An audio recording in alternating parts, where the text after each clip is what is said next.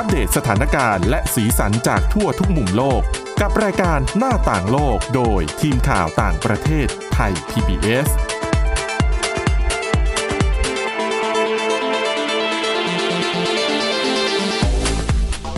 สวัสดีค่ะ ต้อนรับคุณผู้ฟังเข้าสู่รายการหน้าต่างโลกนะคะ อัปเดตเรื่องราวสถานการณ์และสีสันจากทั่วทุกมุมโลกกับทีมข่าวต่างประเทศไทย PBS เช่นเคยค่ะ ติดตามฟังกันได้ทุกช่องทางแอปพลิเคชันพอดแคสต์ต่างๆ ค้นหาคำว่าหน้าต่างโลกนะคะ หรือไปที่ www.thaipbspodcast.com ค่ะ วันนี้อยู่กันกับคุณทิพย์ตะวันเทือในยพงศ์คุณจารุพร โอภาสรัฐและดิฉันวินิษฐาจิตกรีค่ะ สวัสดีค่ะ สวัสดีค่ะ วันนี้เราก็ต้องติดตามเรื่องของ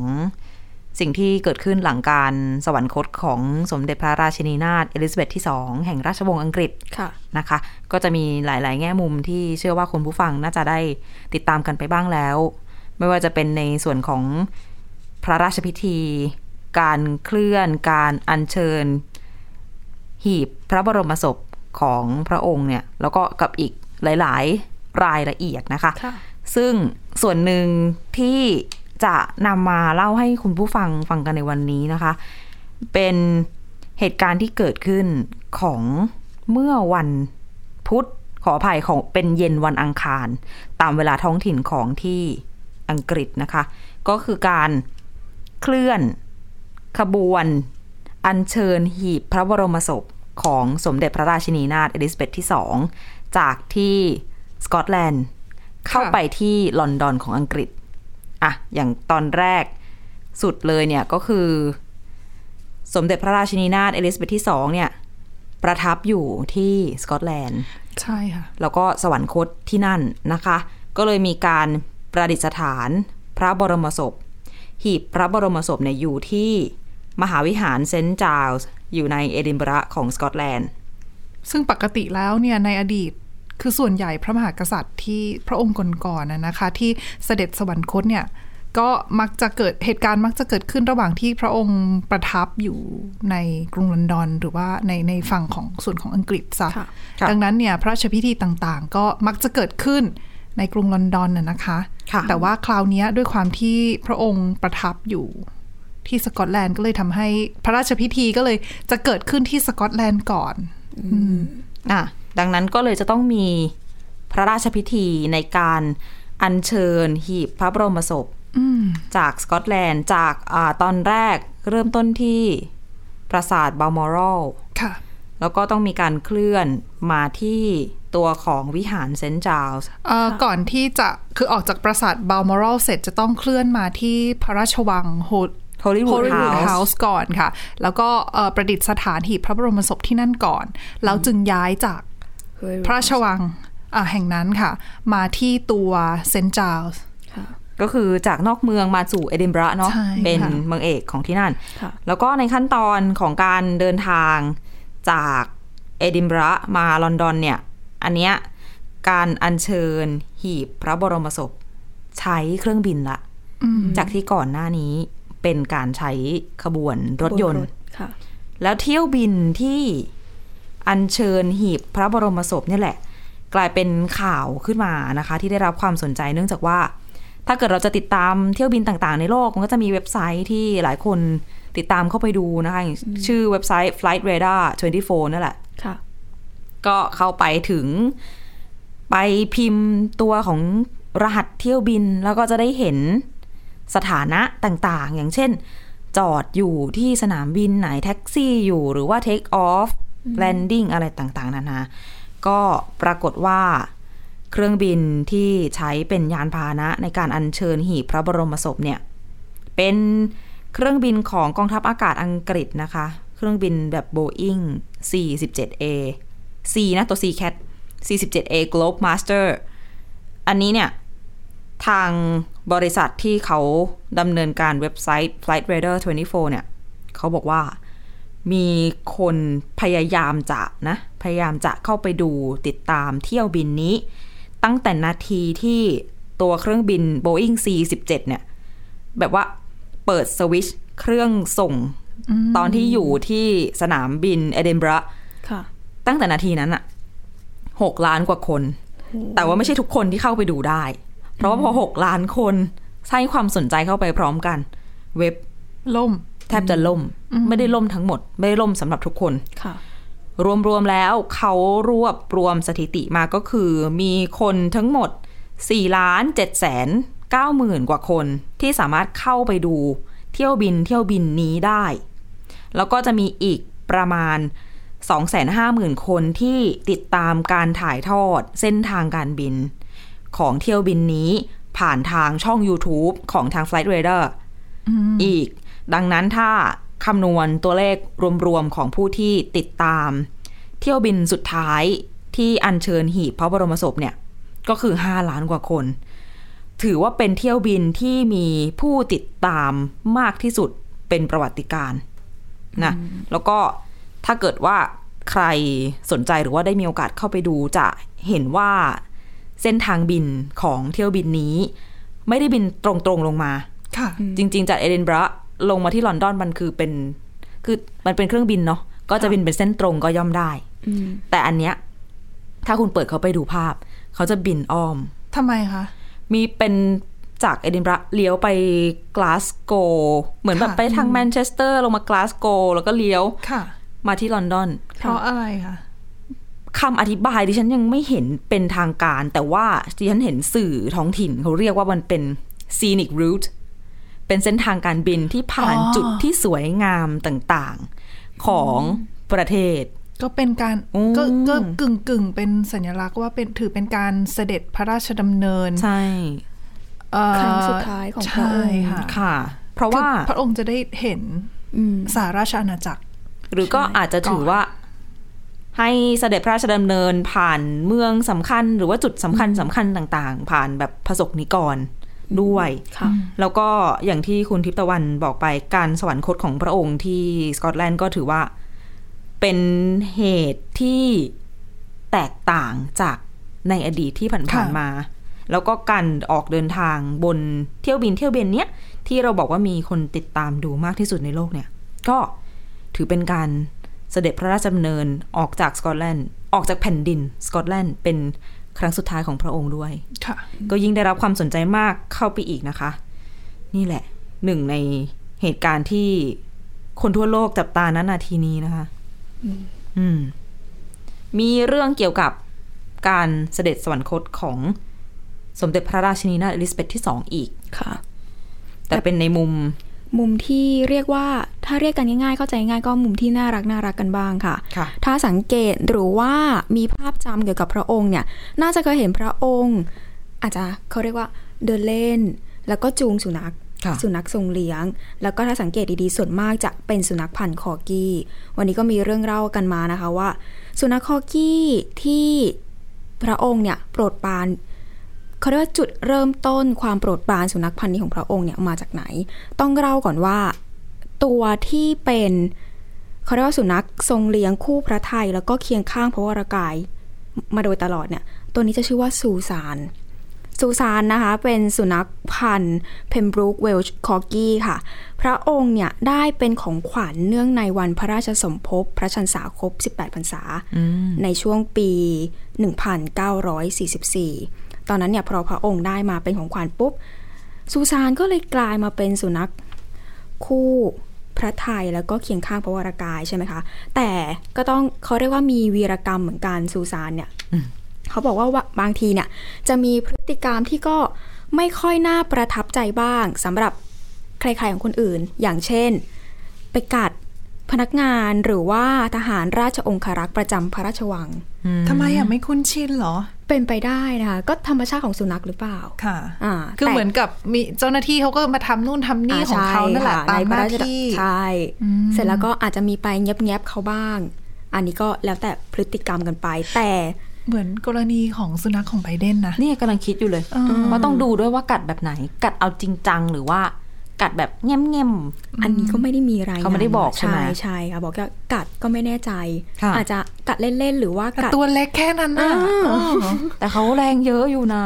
ตัวแน่นนั่นแหละค่ะ ถึงแม้ว่าจะมีพฤติกรรมที่บางคนอาจจะบอกว่าอืมไม่ค่อยน่าประทับใจ แต่เวลาที่ซูซานอยู่กับพระองค์เนี่ยๆค่ะซูซานก็จะเป็นสุนัขที่น่ารักนะคะอืมซึ่ง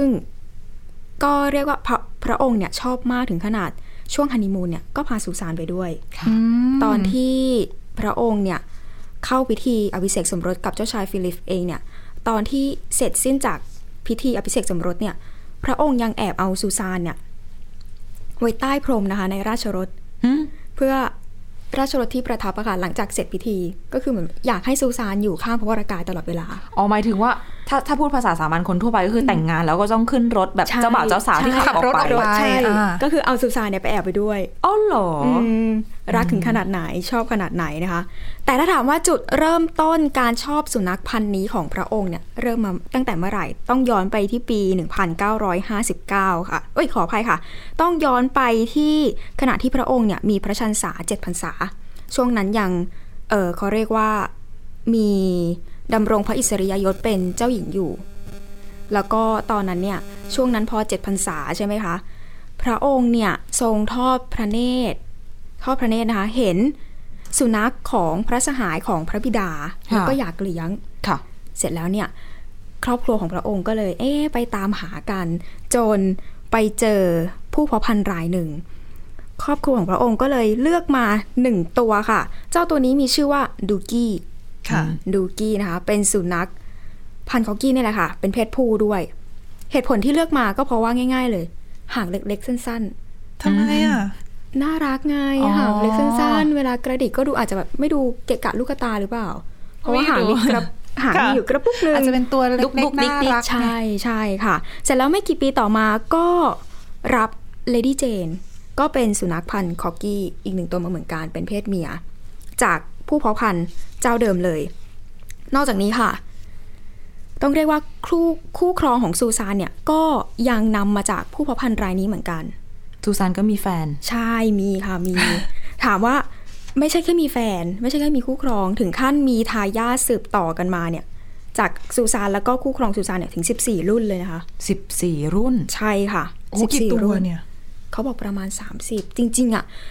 ถ้าไปเห็น Family Tree เนี่ยคือเยอะมากค่ะแต่คือเยอะกว่าที่มีคือขยายขยายไปเรื่อยๆค่ะ แต่คือสุนัขทรงเลี้ยงเนี่ยใช่มีแผนผังครอบครัวด้วย ใช่ใช่มีเยอะมากแต่เหมือนกับว่าก็ไม่ได้นับทุก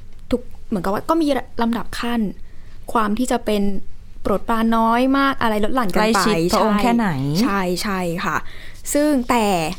ในบรรดา 14 รุ่นเนี่ย ก็อย่างที่บอกเป็นคอร์กี้เจอคอร์กี้มันก็ต้องเป็นคอร์กี้เนาะแต่มันก็มีบางตัวที่เป็นดอ g กี้โจคืออะไรอะดอ g กี้คุณไหมคะดอ g กี้ก็คือเป็นสุนัขพันธุ์คอร์กี้ค่ะผสมกับดัชชุนค่ะ อ๋อ แล้วจะออกมาเขาจะหน้าตา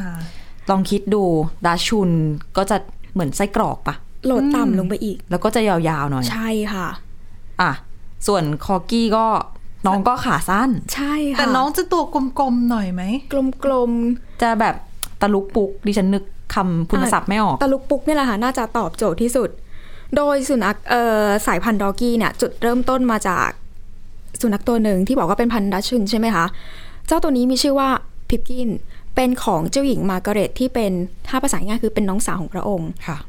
เจ้าพิปกินเนี่ยเขามาผสมพันธุ์กับสุนัขคอร์กี้ตัวหนึ่งของพระองค์เนี่ยค่ะที่ชื่อว่าไทนี่อืมเสร็จแล้วก็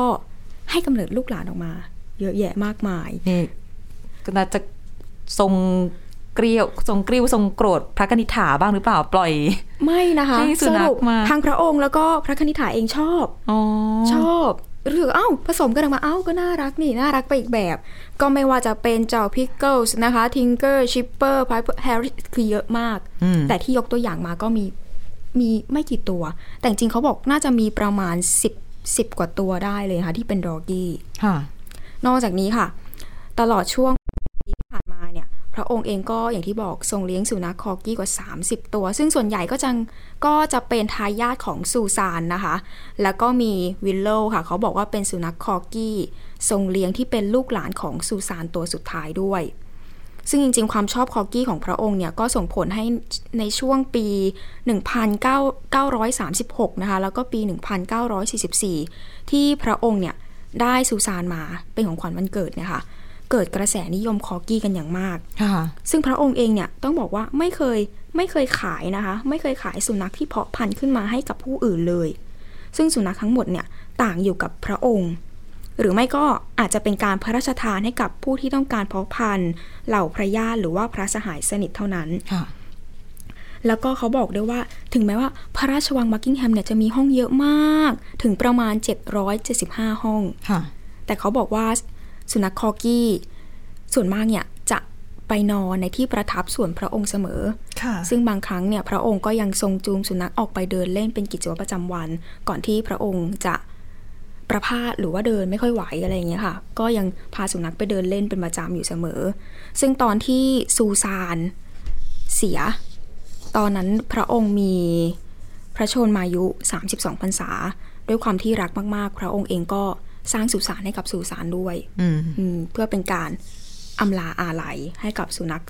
ที่โปรดปรานนะคะ นอกจากนี้ถ้าเกิดสังเกตจำกันได้ช่วง ไม่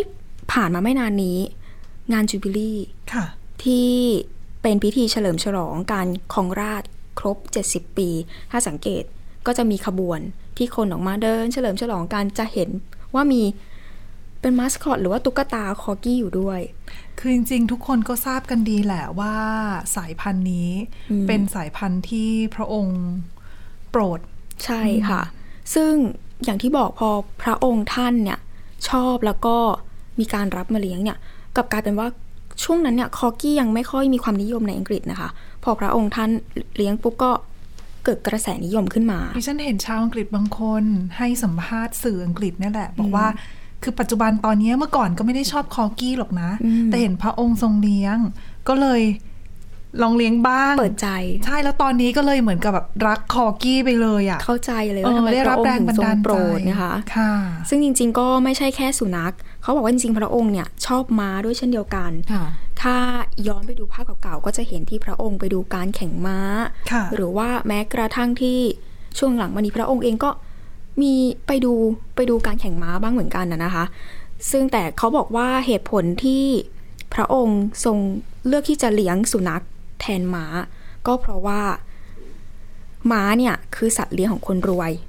สุนัขเนี่ยก็เลยเป็นสื่อกลางนะคะที่จะช่วยเสริมสร้างความสัมพันธ์ แล้วก็มิตรมิตรภาพนะคะ ระหว่างพระองค์กับประชาชนที่มีความสนใจในเรื่องเดียวกัน ก็คล้ายๆกับที่คุณทิพตะวันบอกว่า อืก็มีประชาชนเห็นว่าพระองค์เนี่ย ทรงเลี้ยงสุนัขคอกี้อืมบางทีนะ ประชาชนบางคนนี่ก็ทำเหมือนแบบร้านกาแฟแบบธีมคอกี้อืมหรือไม่ก็แบบเป็นกิจกรรมต่างๆ ที่เกี่ยวกับสุนัขสายพันธุ์นี้อะนะคะซึ่งนั่นก็เป็นที่ท่องเที่ยวนิยมเลยนะ ช่วงที่มีงานพิธีเฉลิมฉลองการครองสิริราชสมบัติครบ 70 ปี ใช่ค่ะ แล้วก็จริง ๆ อะคอร์กี้เพมโบรกเป็นชื่อเมืองอยู่ในเวลส์อยู่แล้วมันก็จะเป็นสุนัขสายพันธุ์ที่ ท้องถิ่นและสำหรับค่ะสหราชอาณาจักรและนิสัยเท่าที่เคยเห็นเขาก็น่ารักนะอืมหรือถ้าใครเคยเห็นคลิปวิดีโอ ไม่นานมานี้ของสมเด็จพระราชินีนาถเอลิซาเบธที่สองเนี่ยอืมเคยเห็นไหมเห็นค่ะ ที่พระองค์น่าจะเหมือนทรงงานอยู่ที่โต๊ะอ่าใช่ใช่ค่ะแล้วก็มีตัวหนึ่งดุกดุกดุกดุกเข้ามา ค่ะ แล้วพระองค์หันไปมีพระราชดำรัสกับสุนัขทรงเลี้ยงอ่าถ้าแปลไทยง่าย ๆ ภาษาเราๆก็คือ ฉันรู้นะว่าเธอเข้ามาทำอะไรที่เนี่ยไปนะข้างหลังเลยข้างหลังเลย คือเหมือนมาขอขนมอะอ๋อเหมือนรู้ว่าเข้ามาในมีจุดประสงค์ต่อหน้าพระพักตร์แล้ว จะต้องทรงแบบให้ขนมอืมเอออย่างนั้น แต่ว่าน่ารัก ใคใช่รๆเห็นค่ะก็ใจละลายนะคะ คอกี้ ถ้าเป็นใช่คนค่ะชอบสุนัขอยู่แล้วละก็ค่ะอะมีอีกเรื่องหนึ่งเหมือนกันที่ค่ะก็ต้องบอกว่าเป็นประเด็นสืบเนื่องแหละค่ะ ใช่ค่ะ ก็การเสด็จสวรรคตของสมเด็จพระราชินีนาถอลิซาเบธที่สองนะคะ ก็ทำให้คือนอกจากความเศร้าเสียใจที่ประชาชนทั่วโลกเนี่ยแสดงความอาลัยต่อการจากไปของพระองค์แล้วนะคะ มันก็มีประเด็นหนึ่งที่หลาย ๆ คนออกมาพูด เพราะว่าปัจจุบันต้องต้องบอกแบบนี้ว่าราชวงศ์อังกฤษยังคงมีอิทธิพลในคือเขาเรียกว่าอะไรอะ่ะดิฉันก็กลัวว่าจะใช้คำไม่ค่อยถูกเท่าไหร่ พูดง่าย ๆ คือเหมือนมีอิทธิพลใน ประเทศที่เป็นเครือจักรภพค่ะคือปัจจุบันในอดีตเนี่ยประเทศเครือจักรภพอังกฤษเนี่ยก็คือเป็นหรือว่า Commonwealth นะนะคะ ก็คือเป็นเหมือนกลุ่มประเทศอดีตอาณานิคมค่ะของอังกฤษที่พอได้รับเอกราชก็ยังคงคือปกครองของตัวเองนั่นแหละ แต่ว่าตามรัฐธรรมนูญก็ยังคงมีพระมหากษัตริย์ ของสหราชอาณาจักรเนี่ยเป็นพระประมุขของประเทศอยู่ดี อืมอืมดังนั้นเนี่ยเขาก็คือจะเป็นก็คือจะรวมกลุ่มเป็นเครือจักรภพอะนะคะค่ะดังนั้นเนี่ยพอสมเด็จพระราชินีนาถอลิซาเบธที่สองเนี่ย เสด็จสวรรคตก็เลยหลาย ๆ คนก็เลยมองว่ากลุ่มประเทศที่ประเทศต่างๆที่เดิมเนี่ยมีพระองค์เป็นพระประมุขเนี่ยจะเปลี่ยนประเทศของตัวเอง ให้กลายเป็นสหรัฐเอ่อเป็นสาธารณรัฐหรือเปล่า เพื่อที่จะได้สามารถเลือกผู้นำประเทศคือเป็น head of state ของตัวเองได้ค่ะอืมดังนั้นก็เลยหลาย ๆ คนก็ออกมาพูด เพราะว่าแล้วหนึ่งในคือช่วงหลัง ๆ เนี่ยเราจะได้ยินข่าวก็จะมีที่ออกมา ยืนยันแล้วว่ายังไม่ยังไม่ใช่ในเวลานี้อะนะคะ ในเรื่องของการจะเปลี่ยนเป็นสาธารณรัฐก็มีทั้งแคนาดาก็พูดค่ะหรือว่านิวซีแลนด์ออสเตรเลียก็ออกมาพูดเหมือนกัน แต่ว่าประเด็นที่ ภูมิภาคคือเนื่องจาก Commonwealth หรือว่าเครือจักรภพเนี่ยเขามีในหลายภูมิภาคมากอืมอืมไม่ว่าค่ะจะเป็นอ่ายุโรปก็มีค่ะแอฟริกาอืมเอเชียค่ะเออินเดียนี่ก็ถือว่าเป็นเป็นอยู่ในเครือจักรภพเหมือนกันนะคะ แต่ว่าเขาก็จะเป็น Republic ละเป็นสาธารณรัฐละอืมเพราะว่าเขาไม่ได้มีเอ่อพระมหากษัตริย์ ของสหราชอาณาจักรเป็นพระประมุขแต่ว่าค่ะเป็นประธานาธิบดีที่ชาวอินเดียเป็นคนเลือก สถานะของเครือจักรภพเนี่ยจะเรียกว่าเป็นเหมือนเอ่อองค์ความร่วมมือ ถ้าได้ไหถามดิฉันเนี่ย ดิฉันมองว่าถ้ามองให้เข้าใจง่าย ๆ เลยก็เหมือนแค่เป็นการรวมกลุ่ม เป็นเครือข่ายของใช่ขปองระเทศกลุ่มใช่ของกลุ่มประเทศกลุ่มหนึ่งเท่านั้นเหมือนอาเซียนอย่างเงี้ยที่ประเทศต่างๆ มารวมกลุ่มเพียงแต่ว่าเอ่อคนจะมองว่า เครือจักรภพคือการรวมกลุ่มของอดีตอาณานิคมอังกฤษค่ะแต่จริงๆแล้วเนี่ยเขาได้มีการปรับเปลี่ยนรูปแบบข้างในจนจริง ๆ ถ้าพูดก็คือในนั้นเนี่ยไม่ใช่ทุกประเทศที่เคยเป็นอดีตอาณานิคมของอังกฤษ คือมีประเทศที่ไม่ใช่อาณานิคมอังกฤษมาก่อนด้วย แล้วอยากเข้าไปก็ได้ ก็ได้เหมือนกัน เพราะเขาไม่ได้มีเงื่อนไขกำหนดว่าคุณจะต้องเป็นอะ เป็นอดีตเคยเป็นเอออมเคยเป็นเมืองขึ้นอังกฤษเอางี้ค่ะพูดง่ายค่ะๆคือคุณไม่ต้องเป็นเคยเป็นเมืองขึ้นอังกฤษก็ได้ แต่ว่าถ้าคุณมองว่าความร่วมมือนี้จะยังประโยชน์แก่ประเทศของคุณอืมคุณก็สามารถสามารถมาร่วมได้ ซึ่งค่ะจุดที่เขาชูสำหรับเครือจักรภพมันนะคะ ก็จะเป็นเรื่องของสิ่งแวดล้อมค่ะ ในเรื่องของการให้ความช่วยเหลือทางด้านการเงินต่างๆ การพัฒนาประเทศดังนั้นเนี่ยหลายๆประเทศเล็ก ๆ โดยเฉพาะแอฟริกาเนี่ยค่ะก็สมัครเข้าไป เช่นล่าสุดที่มีก็คือ คือตอนนี้มี 56 ประเทศ 50 ประเทศที่ 55 และ 56 คือกาบองกับโตโกค่ะ เป็นอดีตอาณานิคมฝรั่งเศสค่ะก็ไปร่วมกับอ่าเครือจักรภพอังกฤษเหมือนกันค่ะเพราะว่าก็มองว่าอะจะเป็นประโยชน์อะอันเนี้ยอันนี้คือเป็นเรื่องของสมาชิกใหม่ สมาชิกเก่าก็มองกันว่า เอ๊ะ เขาจะเป็นสาธารณรัฐหรือเปล่าอืมคือแต่ต้องบอกแบบนี้นะคะ ว่าถึงจะเป็นสาธารณรัฐนั่นไม่ได้หมายความว่าประเทศนั้นๆ จะออกจาก Commonwealth นะ เขายังคงอยู่ในกลุ่มได้เพียงแต่ว่าเขาแค่อยากจะเปลี่ยนประมุขอืมของของประเทศของเขาค่ะเท่านั้นเอง ซึ่งภูมิภาคที่ต้องจับตามองก็คือแคริบเบียนค่ะ เพราะว่าหลาย ๆ คนก็มองว่าแคริบเบียนเนี่ยเขาคือชาคนที่อยู่ในแคริบเบียน หลาย ๆ คนในแต่ละประเทศแถบนั้นเนี่ยเขาก็มองว่าเขาอยากจะอยากจะถอยห่างจากอดีตอันเลวร้ายที่เป็นเหมือนกับเคยโดนเอ่อใช้ประโยชน์ในสมัยอดีตค่ะในสมัยที่มีการมีอยู่ตกอยู่ใต้อาณานิคมค่ะดังนั้นเขาก็เลยมองว่าคือการที่ยังมีเอ่อพระมหากษัตริย์ของอังกฤษเป็นพระประมุขเนี่ยอาจจะทำให้เขาไม่สามารถลืมอดีตได้ ก็เลยมีความเคลื่อนไหวที่ต้องการที่จะออกจาก ออกเอ่ออยากจะมีพระมหากเอ่อเลือกผู้นำของตัวเองได้ค่ะดังนั้นเนี่ยหลังจากนี้ต้องจับตาดูกันให้ดีว่าเขาจะจัดทำประชามติหรือว่าจะวางแผนอะไรมากขึ้นกว่านี้เพื่อเพื่อเพื่อให้ประชาชนของประเทศตัดสินใจ ว่าถึงอนาคตของประเทศของเขาก็ต้องค่ะจับตามองแต่ว่า คือประเทศที่ที่ ตอนนี้เนี่ยดูเหมือนว่าจะสนใจในการเป็นริพับลิกเนี่ยมีหลายประเทศนะคะ เช่นเบลิส บาฮามาสจาเมกาเนี่ยค่อนข้างที่จะชัดเจน รวมไปถึงล่าสุดเนี่ยแอนติกาแอนบาบูดาก็ออกมาบอกนะคะนายกรัฐมนตรีบอกว่าจะจัดการลงประชามติว่าจะเป็นสาธารณรัฐหรือเปล่าเนี่ยภายใน 3 ปีนี้ซึ่งก็เป็นอีกหนึ่งอย่างที่ต้องจับตามองเพราะว่าอ่าหลาย ๆ ประเทศอย่างนิวซีแลนด์ ผู้นำก็ออกมาบอกว่าค่ะจะยังไม่คุยเรื่องนี้ หลายๆคนน่ะ ผู้นำหลาย ๆ ประเทศมองว่าเอ่ออยากจะให้ช่วงเวลานี้เป็นช่วงเวลาของการแสดงความไว้อะไรดีกว่า ค่ะอะเป็นกระแสที่เกิดขึ้นตามๆกันแล้วยังต้องติดตามกันต่อนะคะ และนี่คือเรื่องราวน่าสนใจที่นำมาฝากกันนะคะ คุณผู้ฟังติดตามฟังกันได้เช่นเคย ผ่านทางพอดแคสต์ช่องทางต่างๆ ค้นหาคำว่าหน้าต่างโลก หรือ www.thaipbspodcast.com เข้าไปติดตามฟังกันได้นะคะ วันนี้เราทั้งสามคนและทีมงานลาไปก่อนสวัสดีค่ะ สวัสดีค่ะ สวัสดีค่ะ Thai PBS podcast. View the world via the voice.